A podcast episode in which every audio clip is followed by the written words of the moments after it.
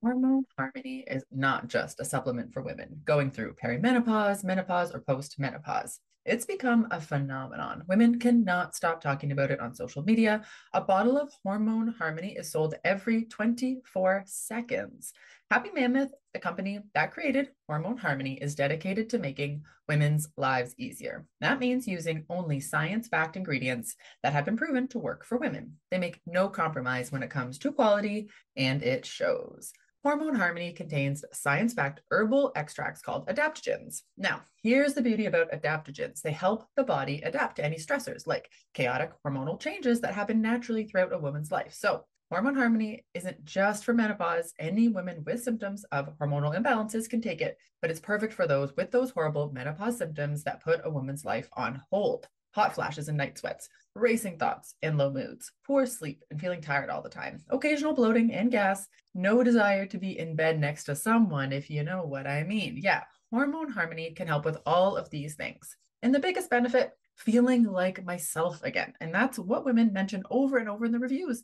There are over 17,000 reviews for Hormone Harmony. For a limited time, you can get 15% off your entire first order at happymammoth.com. Just use our code, which is the acronym of the podcast, T S N O T Y A W at checkout. That's the podcast acronym at checkout at happymammoth.com. Calling all memoirists. I'm so excited to let you know that I've put together an incredible all about memoir lineup for Saturday, the 11th of May from 10 a.m. to 5 p.m. Eastern Time, in which six amazing speakers guide you through everything you need to know to write a memoir that will sell. You'll get opportunities to ask questions of best selling memoirists, while also standing a chance to have your query letter live critiqued during the webinar. To see the awesome lineup and to register, go to biancamarais.com. There's an early bird promotion for the first 50 delegates who sign up. Come and join us and get your memoir groove on.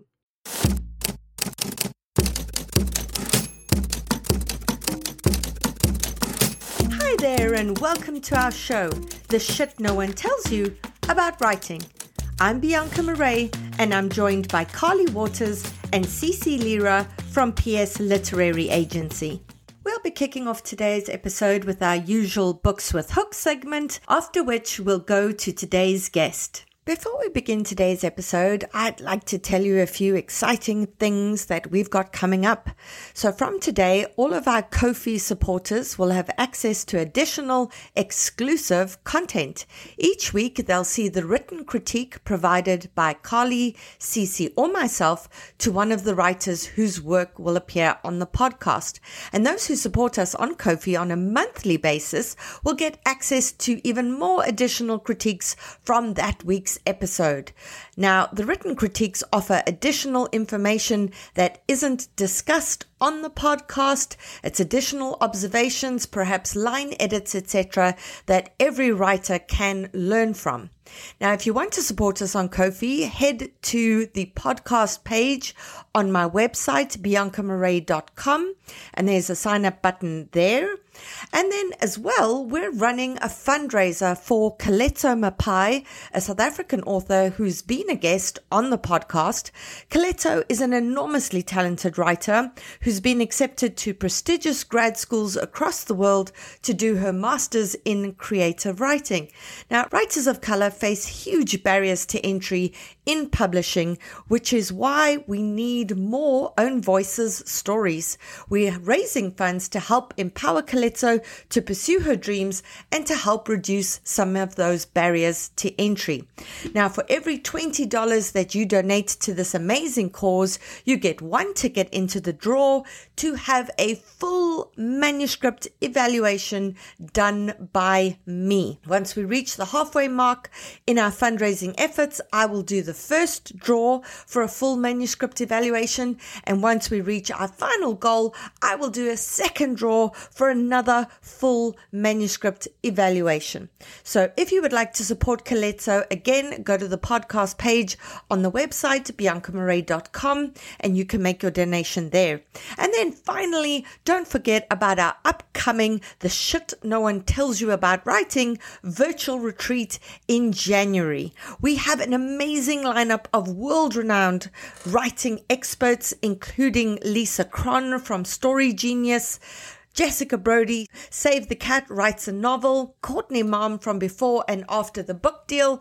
Valerie Francis, who's an accredited editor in the Story Grid method. We also have Sally Kim, who's one of the most amazing editors in the world, who'll be chatting with all of us. And we have Brit Bennett, who is the number one New York Times best-selling author of The Vanishing Half. This is not a lineup you want to miss. The retreat will have 16 hours of jam packed content, which is the equivalent of signing up for an eight week writing course where each class is two hours per week. But even if you signed up for a class like that, you'd have one instructor as opposed to industry experts whose brains you'll be able to pick after their presentations. And then, besides the fabulous guests, we'll be offering writing software discounts to our delegates, as well as the chance to win amazing prizes. And then we've set up the Shit No One Tells You About Writing book club, which Cece will be running four times a year, in which we'll not just be reading a book together, but unpacking it as writers in terms of elements of craft. And those who sign up as delegates will automatically get access to that book club. So if you're interested in that, go to the website. It's under the courses and retreats page and sign up for that.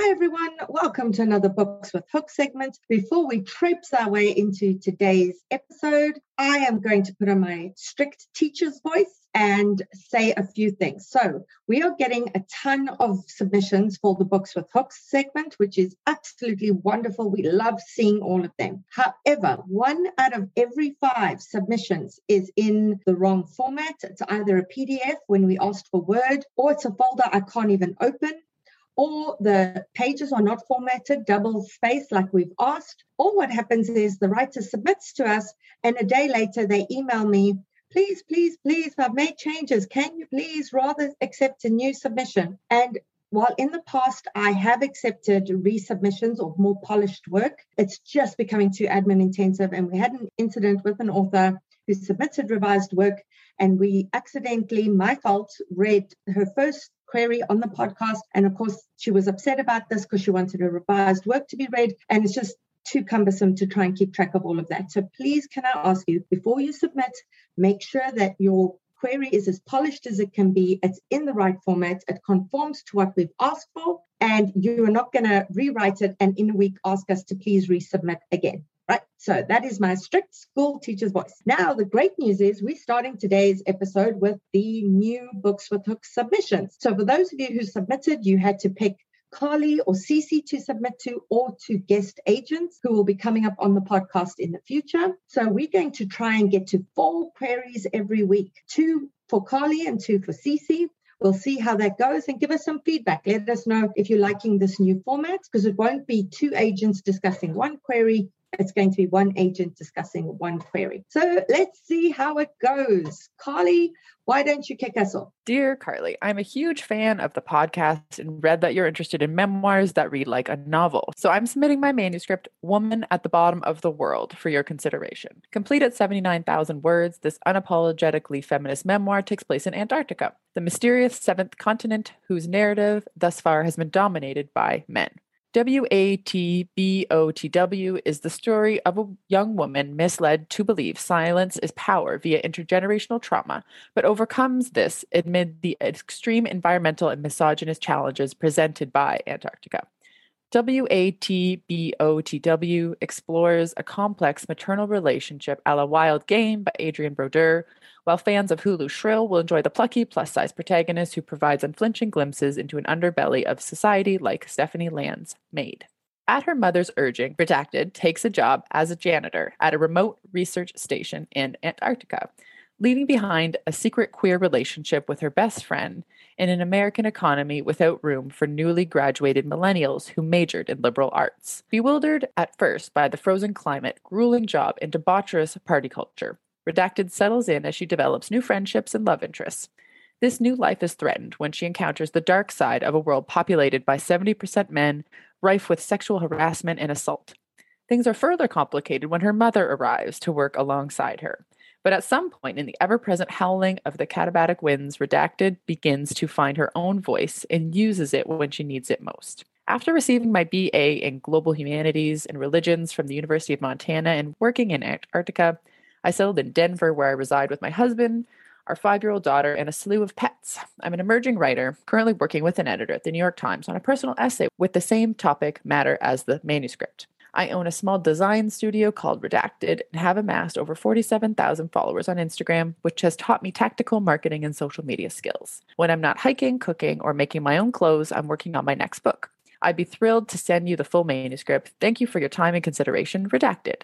P.S. Content warning. This manuscript contains descriptions of sexual assault, sexual harassment, and heavy alcohol use. So I really loved this title, Women at the Bottom of the World. I think this is an amazing, amazing title. So kudos to you. I think that's great. Um, I also really liked the line Mysterious Seventh Continent, whose narrative thus far has been dominated by men. I think that probably goes without saying in our patriarchal culture and scientists and exploration and colonization and all those other things. But I really love that you kind of spelled that out. I thought that was great. One thing I didn't love in this query letter was the short form of the title, shortening this to W A T B O T W. It's just, it's very casual and it's something like I would do with my clients in emails when I'm emailing back and forth with them, but it's not something that I would suggest anybody does in a query letter. So don't do that little short form thing in the pitch. You have a great title. Please use your great title. We have three comps here Wild Game, Shrill, and, and Maid. I don't think we need all three. I would just say two is enough. But overall, I really don't have anything to say in terms of critique. This is super interesting. Clearly, there's a lot of conflict here in terms of an actual drama and trauma. Also, you know, this mother relationship situation. So really, I think this is fantastic. And I'm sure as this person knows this, this Instagram following, obviously it's based on this design studio, but clearly, I mean, if you have 47,000 followers on Instagram, you know how to market yourself and, and you kind of understand that world and and social media is unfortunately a huge part of the way that authors do word of mouth marketing these days so i really think this is a, a super strong query and i thought this was really well done Carly, will you tell us a little bit about those opening pages and then give us your review of them? So we start in Denver, and it's not initially clear where we are, but it's kind of it's something that happens a lot with memoirs is kind of this this prologue, right? This kind of entry into this world. So we're starting with a little prologue called Part 1, Prologue 2020 is the year, and we have a moment with our main character and her daughter, some families such as her husband and her mom. They're all at a park, kind of just hanging out, spending some time together. We get the sense that um, the mother is just visiting and is just spending a bit of time with her before she goes back to Antarctica and that's our prologue. Another thing that happens in the prologue is the the main character here the the daughter character she says to her mom i want to talk about the incident. You know i want to talk about what happened. You know she says it's about antarctica. It's about what happened to me 10 years ago. My mom's eyebrows lowered reach for one another a drawbridge closing across her darkening face. So clearly again, we know this from the pitch, but we know that obviously something dramatic happens to her um, when she's there, presumably something like sexual assault, um, sexual violence in that category, and the mom knows about it. So, what I didn't like about this prologue was that it felt like it was more for the sake of the reader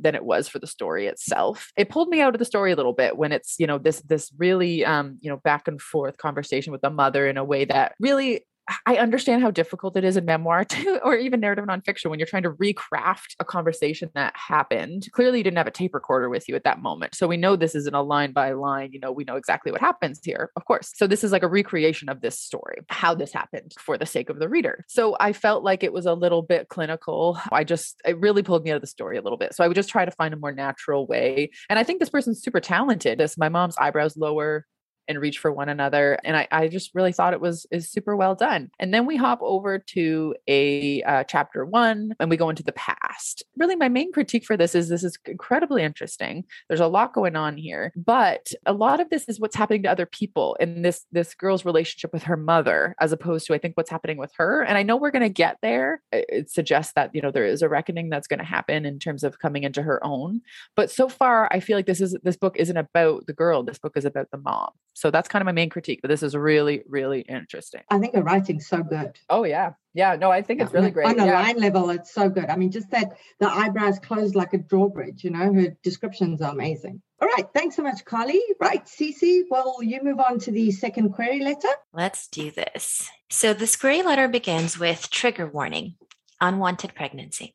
Dear Carly, Cece, and Bianca, thank you for your insightful podcast. I've learned so much from you all, and I love tuning in every week to soak up everything you say like a sponge. I also love connecting with Cece on Twitter with her questions and watching Carly's funny Instagram reels. I'm seeking representation for My Blue Crayon, an 85,000 word women's fiction novel about friendship and life at 50, in which Sarah and her lifelong friend Emily head out to a women's retreat in Spain to find themselves. When secrets, lies, and betrayals come out around the campfire, they discover they never really knew each other at all. It's a coming of age novel that will appeal to fans of the intense friendship in Eleanor Ferrante's My Brilliant Friend and more recently Brit Bennett's The Mothers. Aged 18, Sarah made the biggest decision of her life not to go through with the pregnancy. Now, on the eve of her 50th birthday, she's regretting it. Sarah has never married, has no children, and a career she hates. Her best friend Emily lived the life she'd always dreamed of,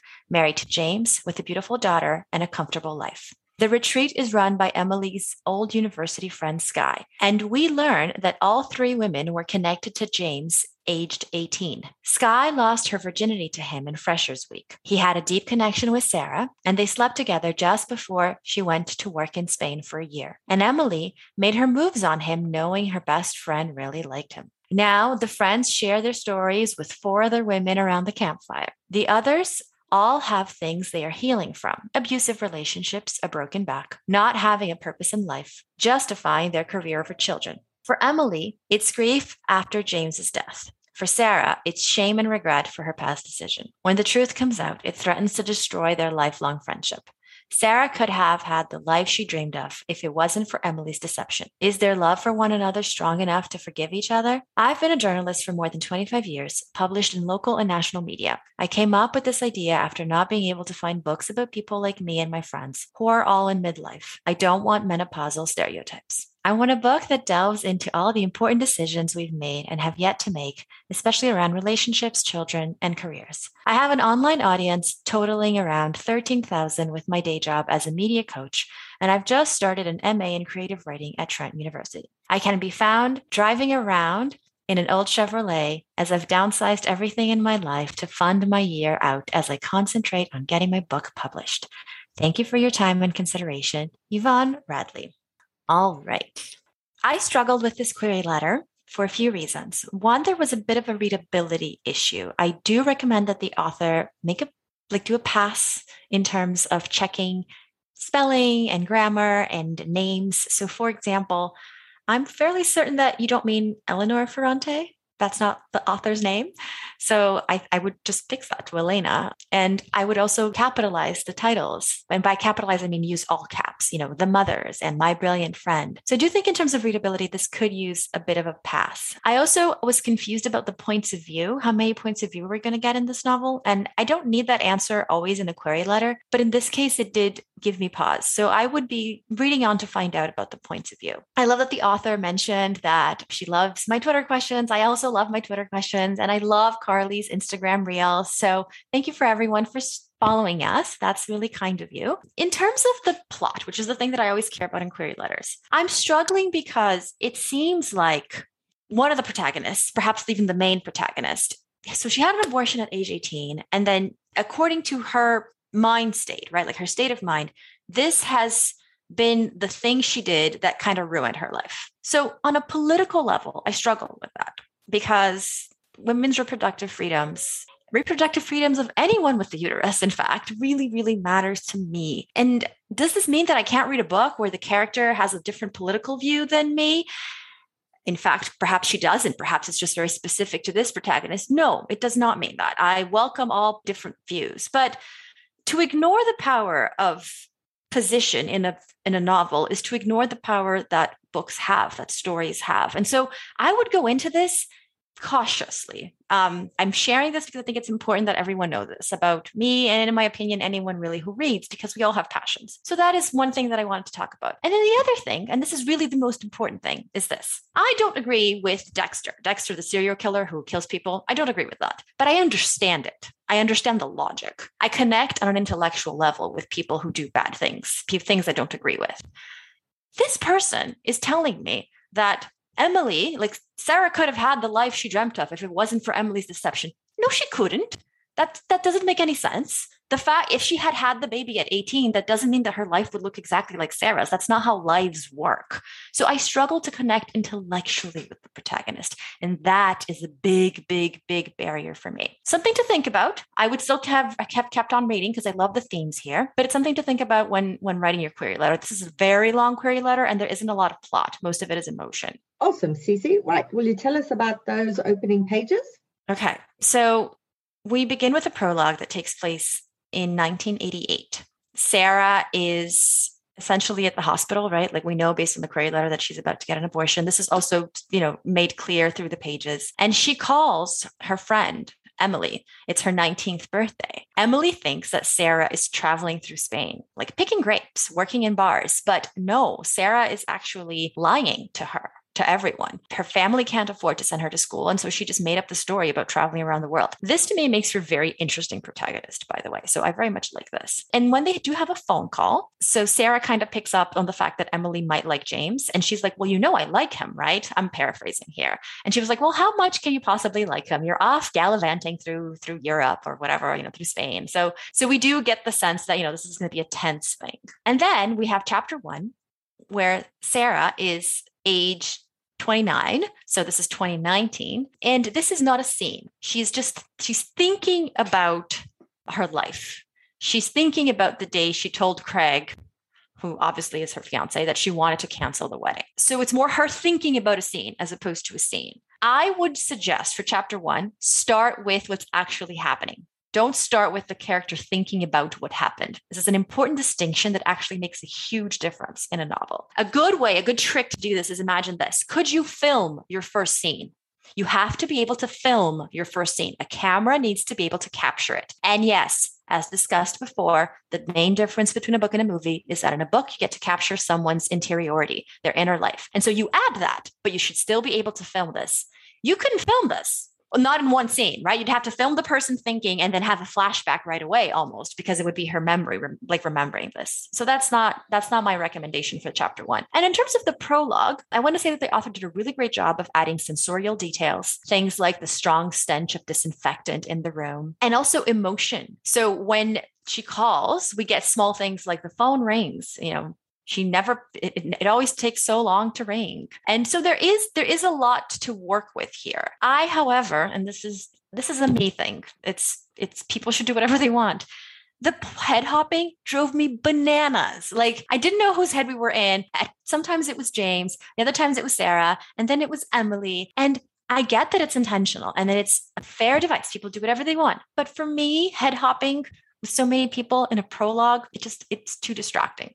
So that's something to think about. Um, yeah, those are my notes. Awesome, Cece. Thank you.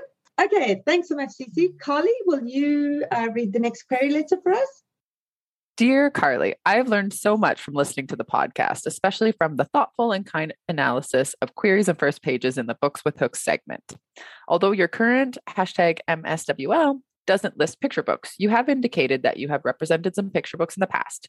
I would love the opportunity to hear your feedback on my query and pages for Octopus is Blue, a picture book manuscript complete at about 500 words. Because it explores feelings of sadness as well as healing through friendship, Octopus is Blue might appeal to fans of Baby Tomorrow by Charlotte Aguil and Ana Ramirez Gonzalez and Ruby Finds a Worry, Tom Percival. When Octopus mysteriously loses his ability to change colors, he thinks he has lost everything. His spark is gone. Octopus only wants to hide in a rock. But his friends and some hungry sharks nearby have other ideas. I am a member of I am a member of SCBWI Storyteller Academy, the 12 by 12 Picture Book Challenge, and Inked Voices. I have several picture book manuscripts available for review. I am an attorney and a mom to two sweet rascals, an impish, energetic first grader, and a pup who doesn't realize he isn't human.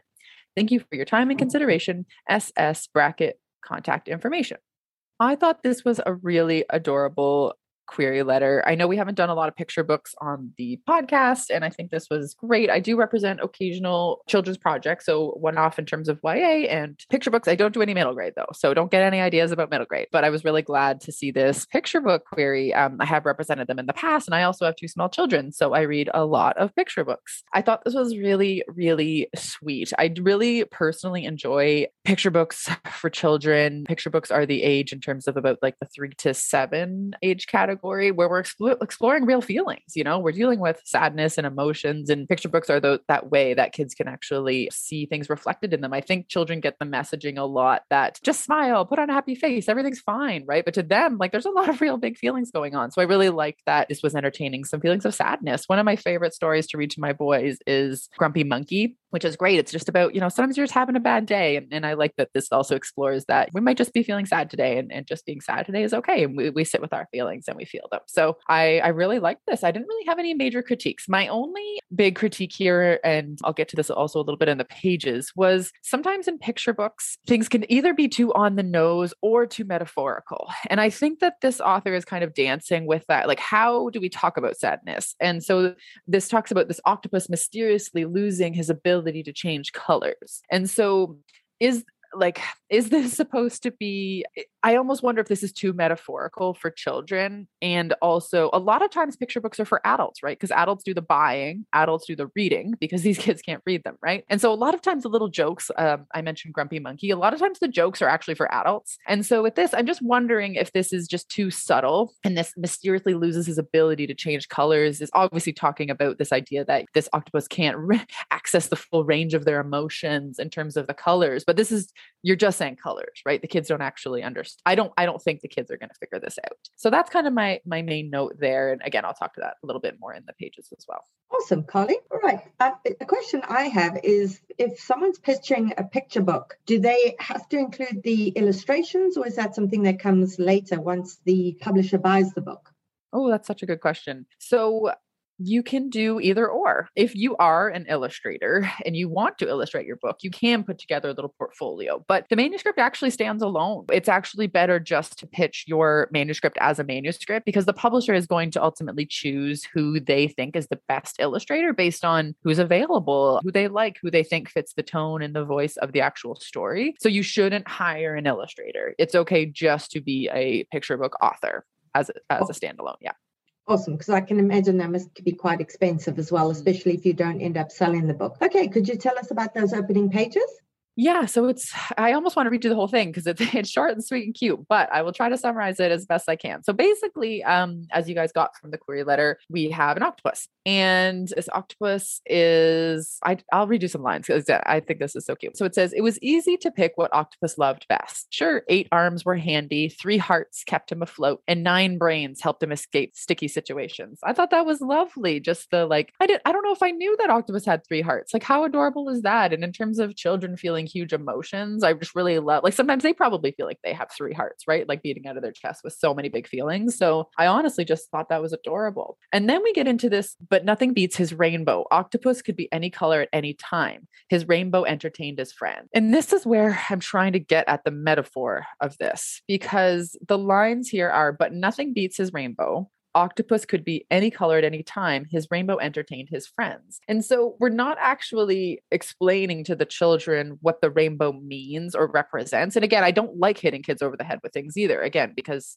adults are reading this. We don't want to hit adults over the head either. But I really want to get the sense of what about this rainbow should we be feeling as the reader? And uh, there's some really cute lines here about Octopus couldn't imagine life without his rainbow until the day everything went wrong. And he just started feeling all these feelings. You know, his hearts felt heavier than usual, which is adorable, like multiple hearts. How sweet is that? His brains, plural, couldn't agree on what to do next. Again, adorable. But then yeah it's it's kind of a little bit confusing in terms of what you want the the reader to take away from this. And eh, it ends up that the octopus rescues his friends with his long arms because he's feeling like what's special about me if i don't have my rainbow? And he rescues his friends away from these sharks. And i don't want to oversimplify it because I really do feel like this is so adorable and, and wonderful on the line level. But I really just want to be a little bit more clear about this metaphor. And I know it's so hard because there's so limited words in a picture book, right? Like you're writing a poem here. It's so hard. But I would just encourage you to kind of really nail down a little bit more clearly for both the child and the adult what you want this metaphor to be. Wonderful. Thanks, Carly. Okay, Cece, why don't we go to the last query letter? All right, let's do this. Dear Cece Lyra, I'm seeking representation for my debut novel, All Living Things, complete at 72,000 words. This dual POV adult upmarket story would appeal to fans of dark, surrealist fiction like Haruki Murakami's Kafka on the Shore and voicey magical realism like Aimee Bender's The Particular Sadness of Lemon Cake. I thought it might also appeal to you, given your interest in dark stories involving dysfunctional families. Trigger warnings suicide, miscarriage. Krista Blanche moves into an old historic home in Barnesville, Georgia, with her husband Greg and their toddler Maggie to accommodate their growing family. After repainting, Krista notices a mysterious spot on the living room wall. Although first believed to be mold, Greg realizes the spot is something else entirely when he's unable to scrub it off.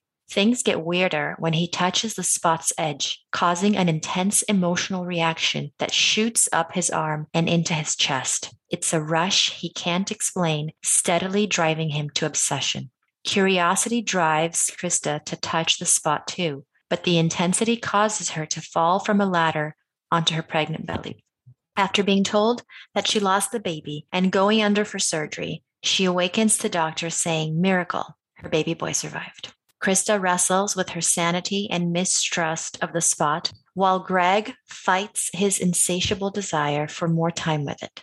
Reality slips through their fingers along with their marriage as the spot takes over their living room and their lives. Maggie, now an adult, reluctantly returns for her parents' funeral to Bible Belt, Barnesville, the place where she was neglected and felt despised as a child, the place she had, until now, successfully avoided for 14 years. Maggie barely flinches at their untimely deaths, planning to stay in town for one night only before hightailing it back to her cozy Manchester apartment.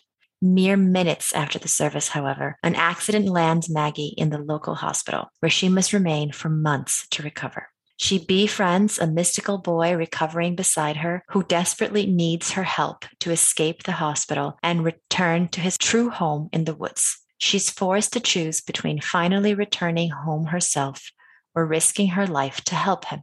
As a Georgia native, I'm a fiction writer by night and an immigration attorney by day. My published work consists of law review articles about human rights issues, one of which won a national writing competition in 2016, and a short story several years ago.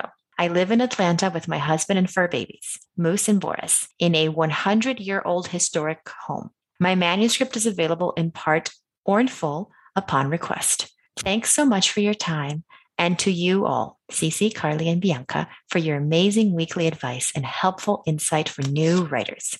Warm regards, Brittany. All right, my thoughts on this query letter. It is very well written, well organized, well structured. Great job. The writer did a phenomenal job here. I got title, I got genre, I got word count. I will say, and this is something I recently learned when you mentioned trigger warning, suicide and miscarriage. Very lovely editor. I'll only mention her first name because I don't know if she wants to be mentioned. Her name is Amanda. Told me that we should be using content note because it's just a less triggering, haha, term. So something to think about. We might want to use content note. And if anyone is listening to this and thinking, oh gosh, I queried Cece and I used trigger warning, that is okay. I am fine with it. It is all about getting better, right? That's what we want to do in life. So I am curious about whose POVs we're getting. So I'm assuming Krista and Maggie, and I'm, you know, fairly certain about that. But I guess maybe it could be Greg's too. I don't know. The second pair, the first paragraph, first plot paragraph gave equal attention to Greg, I think. Um, but it does start with Krista. So I'm fairly convinced it's Krista. I actually got the Canterville ghost vibes here which is a totally different thing because it's very humorous. So I know this isn't humorous, but it the spot reminded me of the Canterville ghost. In terms of the plot paragraph, I would clarify that the spot is giving Greg a pleasant reaction right off the bat.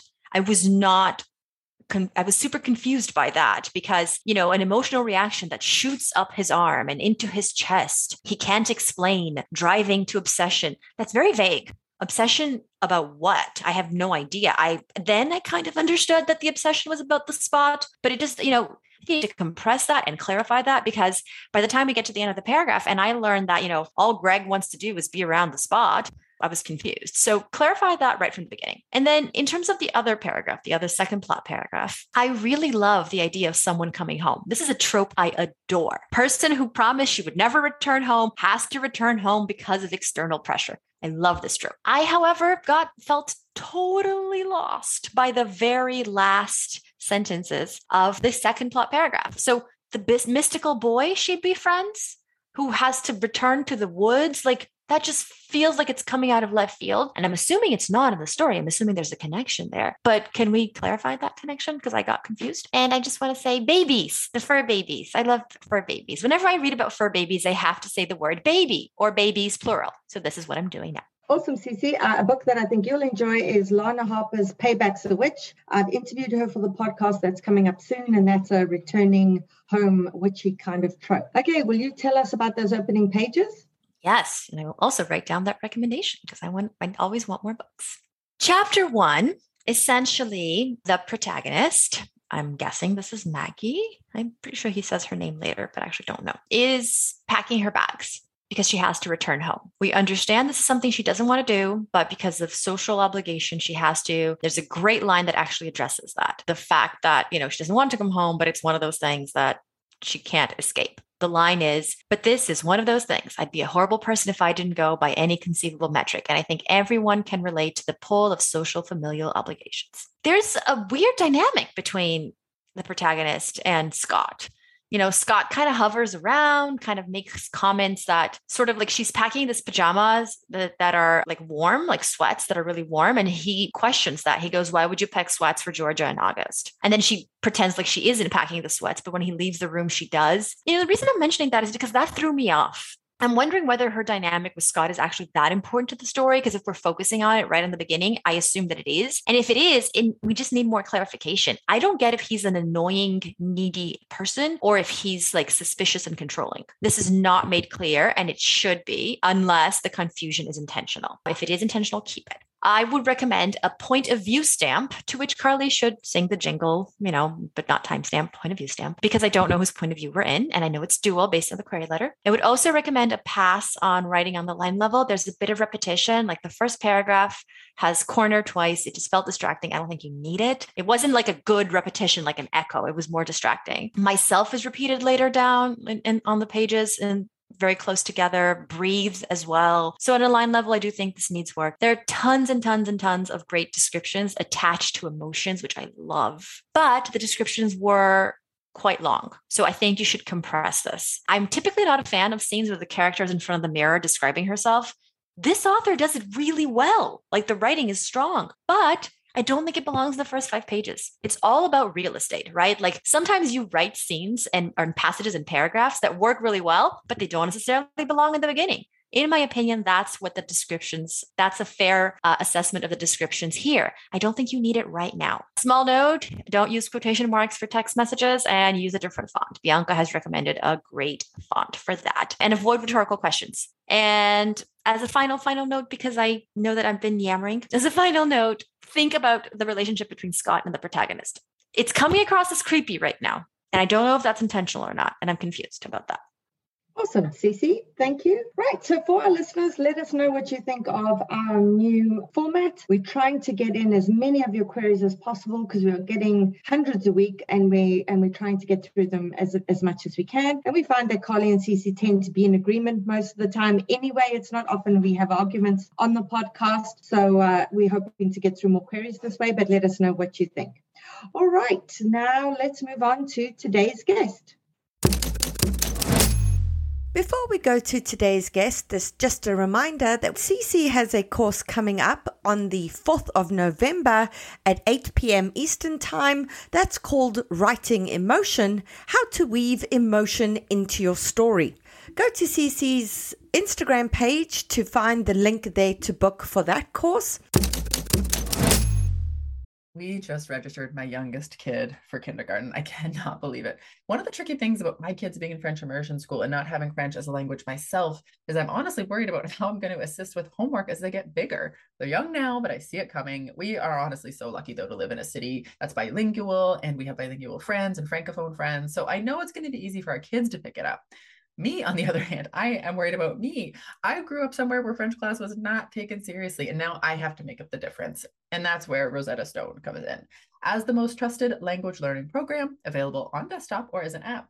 It really immerses you in the language you want to learn. Rosetta Stone teaches through immersion, which is a proven way to learn a language. Instead of memorizing and drilling vocabulary words, you learn by matching audio from native speakers to visuals, reading stories, participating in dialogues, and other practical language skills to fast track your ability to communicate fluently. There are no English translations in the product. You're honestly getting trained to listen, speak, read, write, and think in your new language, which is what everybody wants. Rosetta Stone users especially love the speech recognition feature. As you practice speaking, Rosetta Stone uses advanced voice recognition technology to match your audio, the audio from native speakers, and then give you feedback on how well you're pronouncing the words so you can really hone those pronunciations. It offers 25 languages from Spanish, French, Italian, German, Chinese, Korean, Japanese, even Dutch, Arabic, and Polish. This is the best language program because they have been an expert in the language learning field for 30 years and used by millions. Thousands of companies and government organizations use Rosetta Stone to support language training online. Of all the apps, Rosetta Stone uses the best speech recognition technology, so it compares your sound waves to those of a native speaker for better feedback to improve. They have a patented speech recognition engine called True Accent, which is built into the program. As you practice speaking, you'll get feedback on how well you're pronouncing words. The other language learning apps use spe- speech recognition to detect what you said, but Rosetta Stone tells you how well you said it compared to native speakers. It's like having a personal trainer for your accent. Think about the cost of a one month language course. Think about the cost of one hour private tutoring sessions. With Rosetta Stone, you enjoy lifetime membership and accessibility on desktop or app. We have a special offer for you guys. That's 50% off. That's a lifetime access to 25 language courses on Rosetta Stone for 50% off. This is a steal. Do not put off learning that language. There is no better time than right now to get started. For a very limited time, the Shit No One Tells You About Writing listeners can get Rosetta Stone's lifetime membership for 50% off. That we want you guys to go visit rosettastone.com slash today. That's 50% off unlimited access to 25 language courses for the rest of your life. Redeem your 50% off at rosettastone.com slash today today. Did you know that 70% of all books are sold online via e commerce? If you're an author wondering how you can get some of that market share, this is for you. Hi, I'm your co host, Carly Waters, and I'm here to tell you how writers can work on their author brand to build an audience and convert those followers into book buyers. Do you ever wonder why so many authors publish their books and later say they didn't sell as many copies as they wanted? It happens over and over, and it's all over social media. Authors really think it's a them problem, but not always. They really just weren't shown the way. And I don't want you guys to launch a book and show up at book events and have two people in the chairs. I have helped clients launch books to the bestseller list for over 15 years. I have now built a six module, 10 hour course with all my knowledge, and that will give you the craft and book business information that you won't find anywhere else. And there's an app. Over 100 of you have already joined my new course. And writer Siobhan Moore said, I'm halfway through the course and grieving that I didn't have this information sooner. There's really nowhere else to find it. Worth every penny. Thank you, Siobhan.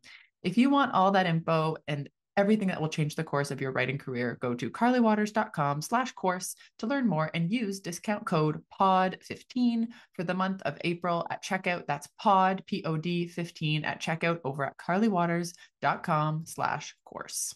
Today's guest grew up shuttling back and forth between Jakarta and Singapore and sees both cities as her homes. She has a master's degree from Oxford University, though she has yet to figure out a way of saying that without sounding obnoxious. She's currently living back in Jakarta on the same street as her parents and about 700 meddlesome aunties. When she's not tearing out her hair over her latest work in progress, she spends her time baking and playing FPS games and also being a mom to her two kids. It's my pleasure to welcome Jesse Q Sutanto. Jesse, welcome to the show. What a joy to chat to you today. Thank you so much for having me. I can't tell you how much I loved Dial A for Aunties, and it isn't really my genre. It's not my go to genre. And my agent and I were actually chatting a few minutes ago, and she said to tell you how much she loved it as well. And rom coms are also oh. not, they're also not her genre, and she absolutely loved it. So uh, you've got a whole bunch of people converted to rom coms.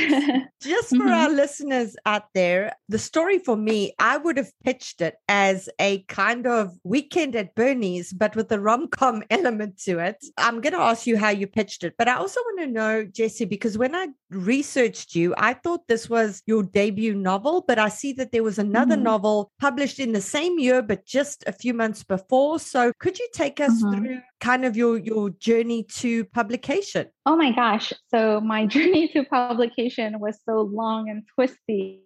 So I had written eight books before I sold a single one. And that was my fifth book, which was The Obsession, which is a YA suspense about a stalker. So it's actually a straight up suspense. There's no, it's, it's not, it's very dark.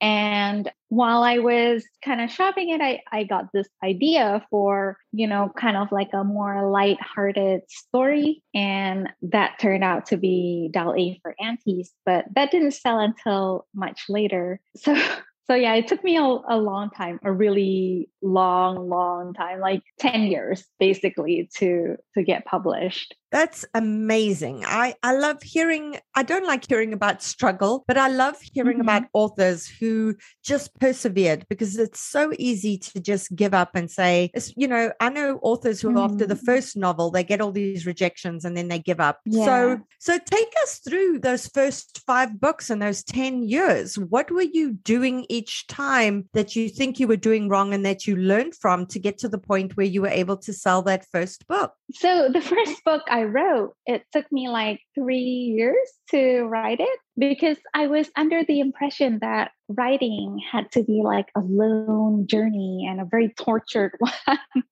I, I kind of feel like that's kind of the traditional way that I kind of learned that, you know, writers wrote in solitude without anyone and, and they had to be very and they had to be miserable while writing. And so that was my first book. I, I was all of those things, but I somehow made friends along the way. And one of them uh, introduced me to NaNoWriMo. And she was like, let's try doing it. And I was like, what? But that's not art but she was like, no, no, but let's let's just try it, you know. And so my second book I wrote during NaNoWriMo, and I was like, oh my gosh, you know, writing fast actually is really fun and very refreshing. And so I learned to do that with consecutive books. I, I wrote them all really fast, but really messy. And it wasn't until uh, I want to say like my seventh book where I kind of learned to write fast but neat, you know, where I, I had a very clear plot I knew what I was doing. The book wasn't an entire mess. When I finally wrote Dial A for Aunties, which was my ninth book, it, it was very clear to me like what the story needs, you know, when I needed like a catalyst, when I needed a twist or a surprise or a humorous beat. I had learned all of those things from my previous books. I, I only hope that most other writers don't need to write eight books to get to that point. Well, took me that much. there's so much there that you know I want to break down. So the first one is, I mean, mm-hmm. yes, it is hilarious how we tend to think that writers we need to be up in this miserable, flea-bitten attic in mm-hmm. Paris, yeah. starving, yeah. not knowing anyone yeah. or having any friends, so that we can, or so in a cabin can... in the woods. Yes, yeah. Th- yeah. There's always something like that in order to write, and mm-hmm. yes, writing doesn't have to be so solitary. And uh, for mm-hmm. our listeners who've never done NaNoWriMo, Jesse, could you just take them over the ins and outs of NaNoWriMo as how you did it? So, NaNoWriMo is National Novel Writing Month, where the, the goal is to write 50,000 words in a month in November. And when I first found out about it, I was like, oh, great. So, what do you uh, win at the end of it? And my friend was like, nothing. You win your novel, like that you wrote a novel. And I was like, oh, that's that's not much, is it? now now i'm like you know oh my god that's amazing that's an amazing prize but at, at that time i really was like oh so you don't even win anything i can see you're a fellow really, you're you're a fellow a-type personality who's very competitive yeah yeah, I was like, there wasn't a medal. Yeah. Um, and she was like, no, well, you know, we'll do it together and we will check in with each other at the end of the day to kind of you know make sure like oh yeah we've done our our word count for the day that was that was a key you know to kind of building this habit of writing every day no matter how i was feeling because i used to think like oh i needed to feel very inspired mm. to be mm. able to write but because of nanowrimo i was like oh no i really just need to write uh, whether or not i feel inspired and that's how i write now I, yeah. I don't wait for inspiration. Yeah, because I mean, professional writers say that inspiration comes when you put your bum in the chair. It's uh, yeah. you've got to train inspiration to show up for you, not the not the other way around. And I'm not sure, you know, how the NaNoWriMo worked where you were, but I know. I did NaNoWriMo a few years ago. Um, and obviously this was before COVID when the world was normal. Mm-hmm. And I know that mm-hmm. in Toronto there were a whole bunch of NaNoWriMo groups that you could join. Mm whereby mm. you could meet downtown in a Starbucks for an hour mm. and everyone would just say hi to each other, sit down and write together and then leave. And it was just mm-hmm. like about the accountability. And I know there were a whole bunch of forums where people could chat mm-hmm. to other people and just get that mm-hmm. sense of community. But it was great that you were getting that from your friend who you were doing the writing with. Did mm-hmm. she did did you two yeah. ever critique each other's work or not really? Sort of. So she was in South Africa at the time, uh, and I was in Oxford, England, and so we couldn't really meet up. But we would actually uh, go to a cafe. Uh, I would go to a cafe in Oxford, and she would go to one where she was, and we would be like, "Let's go!" And then we would write, and the first one to reach 500 words was like, "I win! You suck!" um, yeah, and it was so great. You know, I I didn't know that there were meetings happening like in Oxford. I'm sure that they there were, but I was still kind of stuck in that uh, mindset of like, oh, you know, I'm a special artiste and yeah. I write alone. That's so now I'm funny. like so jealous, right? Because I'm like, oh my god, I I would kill to to be able to like show up you know, to one of those meetings and just be like, hi, yeah, let's start writing. Because it's such a wonderful, it must be such a wonderful atmosphere. Yeah. And also um, it's just people yeah. expecting you to kind of be there and to show up. And mm-hmm. so you're you're accountable, etc., etc. It's mm-hmm. Uh, is your friend South African? Because I'm South African, or did they just happen to be in South oh, Africa yeah. at the time? No, she is she is South African. Um, but I, I know that she moved to uh, London like two years ago. But but she was like born and raised in South Africa. Oh, wonderful. Something that you said that you learned was by the time mm-hmm. you got mm-hmm. to dial A for aunties was the structure, knowing when a story needed a mm-hmm. twist or when it needed this or when it needed that. Yeah. So by that point, was it instinctual for you to do that? Or along the way, while you were learning how to write, did you study different story structures like Save the Cat yes. or the three act story structure? Yes. Yeah, exactly. That's such a wonderful question. I love all these questions you're asking, by the way.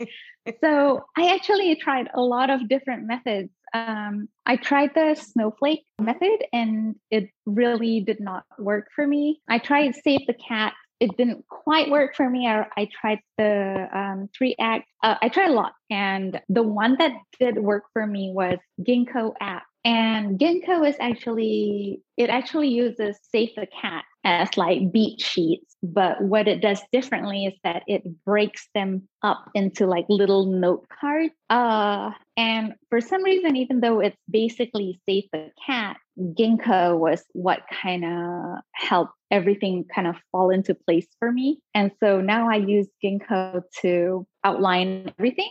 And when I was outlining Dial A for Aunties, I was like, oh, okay, so now we need the catalyst. You know, according to Ginko, we need the, the catalyst and what it means. And then now we need like, you know, things to keep getting worse and the bad guys are closing in and stuff yeah. like that. So so that that is what I use now. That that's amazing. And it, it definitely showed in the story because it was a real page turner. There was so much to keep you reading. And it was also just hilarious. I mean, I was sitting at a friend's cottage while I was reading it, and I was laughing constantly to the point where he eventually said, I mean, I don't even have my copy of the book with me now because I left it for him at the cottage and he was loving it as well. And he's also, he's also not a rom-com oh. person, but he was also mm-hmm. really, really enjoying it. So um, yeah. can you take us a bit through, there were so many hilarious misunderstandings in terms of the culture, etc. So, can you tell our listeners a bit about the premise of the story? Okay, so the,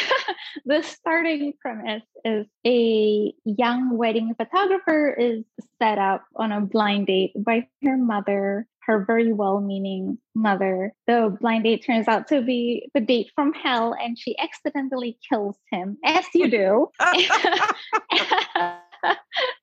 and then she has to get the help of her mom and her very meddlesome aunties to get rid of the body while also catering to the wedding of a billionaire.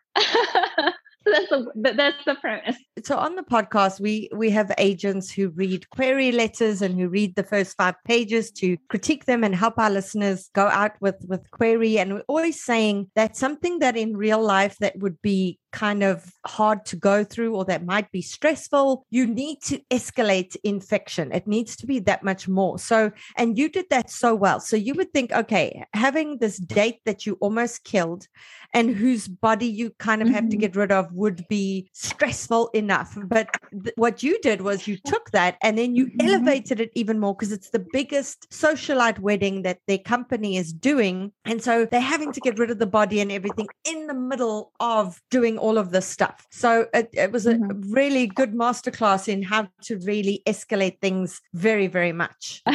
Can you mm-hmm. tell us like a bit about diving into, you know, your background and your culture to to write the novel and to find the humor in so much of it? Oh my gosh, that I have to thank my husband for it because so my husband is English and we moved to Indonesia about like seven years ago. And one day he was like, You need to write about your family because they're insane. And I was like, What? No, my family is just so boring. This is normal. And he was like, Oh, no, no, no, no, no. Like, trust me, there's nothing normal about them. You need to write about them. And he, and he started you know, pointing out to me like all the ways that they were just not normal. And I was like, oh, you you kind of have a point there. And so I I tried to write like a family oriented story, but it it just uh, it was kind of hitting too close to home. Like the drama, you know, was kind of stressing me out because it was just too real. Mm. And so I kind of shelved it. Uh, and it wasn't until I was like, oh, well, what about like if I throw in something surreal there, you know, like a dead body? Um, yeah. Then it just came together, and I was like, oh my gosh, this is hilarious. Not too too dramatic, like soap opera drama, and I can distance myself enough from it to actually write about it. And I was really enjoying it. And it came so naturally because all of the humor was based on, you know, my actual family, and like how they would react in that situation. Although yeah. all of them were like, no, no, no. If we were in that situation, we would call the cop. you know, they well, that's boring. And, and also yeah, that's that's really boring. You don't want that in your novel. Yeah.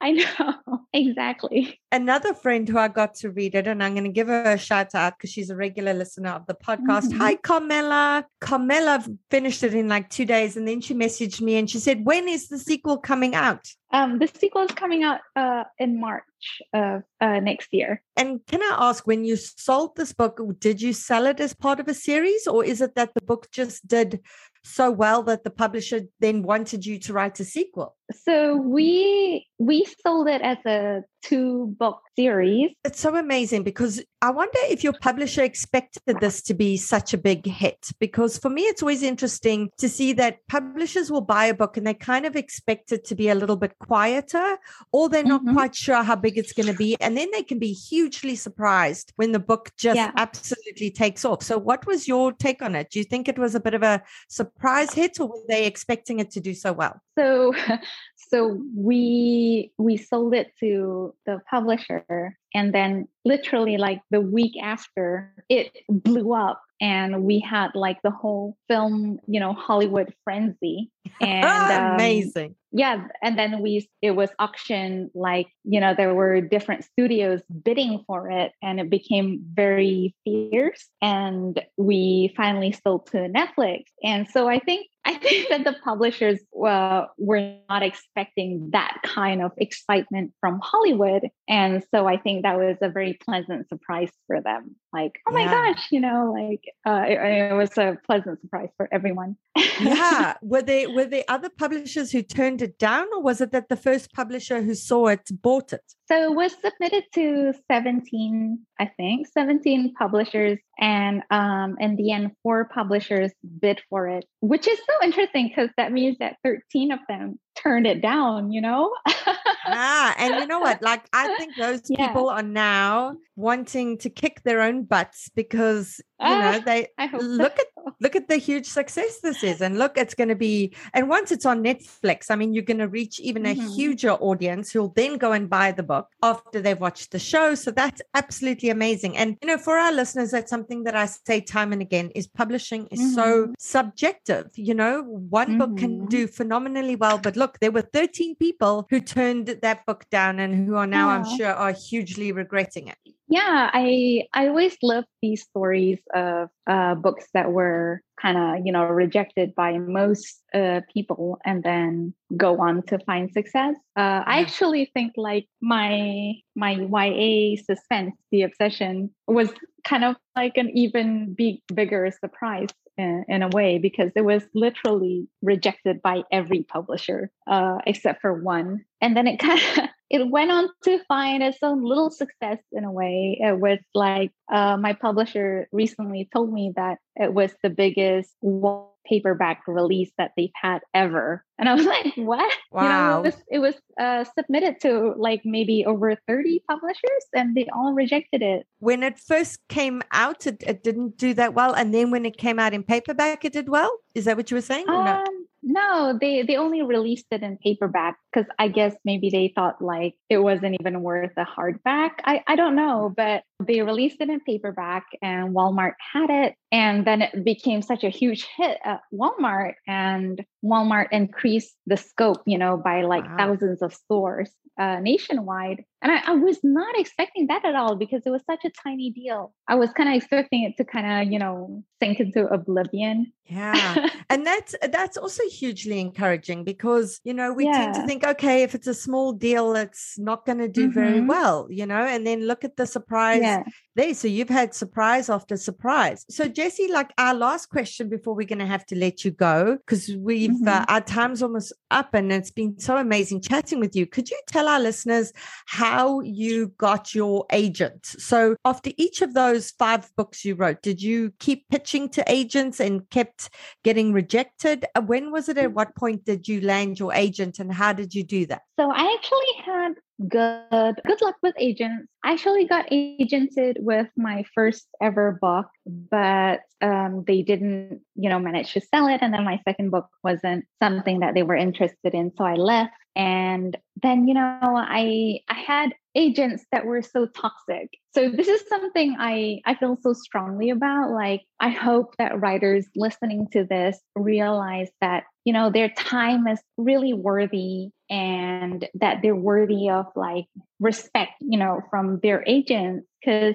I, I actually signed with a couple of agents who you know would tell me like oh yeah we'll get you notes by the end of the week and then the end of the week would come and there were no notes and then you know before i knew it it was like five months have passed and there were still no notes and they were basically kind of just wasting my time. I was with them for like a year and a over a year and you know we were still not ready to submit to publishers because they were just being so slow. Yeah. i finally left them. So i was i was really lucky that my first agent was willing to you know take another chance on me he was the one who sold the obsession um, but you know unfortunately we parted ways for other reasons but he, he was always really really decent. And uh, after that i actually signed with my current agent for my children's book uh, which is uh, not out yet that's really weird because like the children's book actually sold before dial a for aunties but it's not gonna come out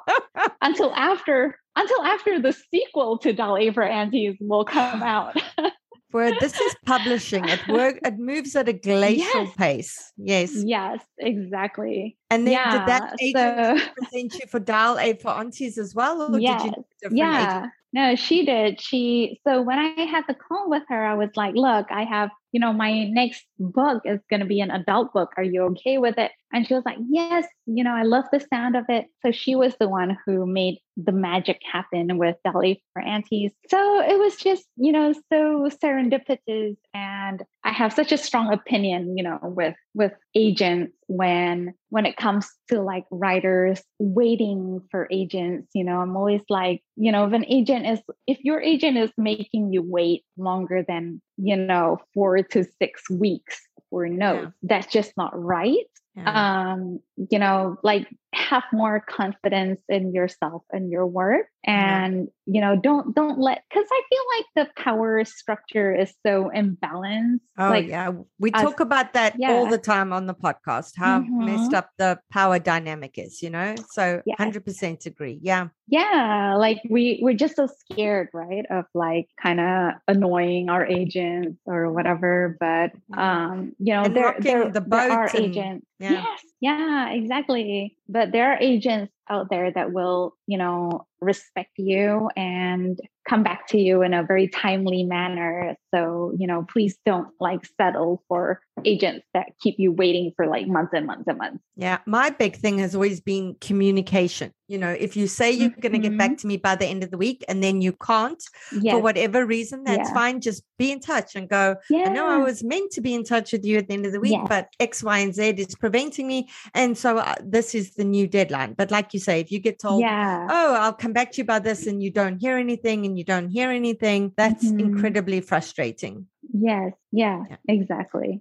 Oh, Jesse, thank you so much for taking the time to chat with us. I know our listeners are Mhm. absolutely going to love this episode. I know they're going to love the book. So, for our listeners who are, you know, especially writing rom coms, you have to get this book. For our listeners who aren't writing rom coms, just get the book to have a look at the pacing you know, from a pacing level, just because so many of our listeners struggle with structure and they kind of have their inciting incidents and their key event, but then their second act sort of fizzles out. And this is really a masterclass in constantly upping the stakes. You know, on the podcast, we're always saying, what's at stake for the main character? What do they stand to lose? You need to keep torturing them. You need to keep upping the stakes. And Jesse did such a phenomenal job of that. So um, get the book, just read it to, even if this isn't your genre, just to to learn from somebody who really knows how to keep that pacing and tension going. Jesse, I can't wait to read the next one out in March, and we we hope to have you back on the podcast when the second one comes out. Thank you so much. This was so fun. And I'm so happy to be doing a podcast that's like aimed at writers. So thank you. Thank you, Jesse. And that's it for today's episode. If you have any questions about writing or publishing, please email me at the shitaboutwriting at gmail.com and I'll do my best to get them answered for you. I hope you'll join us for next week's show. In the meantime, keep at it. Remember, it just takes one yes. Calling all memoirists. I'm so excited to let you know that I've put together an incredible all about memoir lineup for Saturday, the 11th of May from 10 a.m. to 5 p.m. Eastern Time, in which six amazing speakers guide you through everything you need to know to write a memoir that will sell. You'll get opportunities to ask questions of best selling memoirists while also standing a chance to have your query letter live critiqued during the webinar. To see the awesome lineup and to register, go to biancamarais.com. There's an early bird promotion for the first 50 delegates who sign up. Come and join us and get your memoir groove on. Calling all memoirists. I'm so excited to let you know that I've put together an incredible all about memoir lineup for Saturday, the 11th of May from 10 a.m. to 5 p.m. Eastern Time, in which six amazing speakers guide you through everything you need to know to write a memoir that will sell. You'll get opportunities to ask questions of best selling memoirists while also standing a chance to have your query letter live critiqued during the webinar. To see the awesome lineup and to register, go to biancamarais.com. There's an early bird promotion for the first 50 delegates who sign up. Come and join us and get your memoir groove on.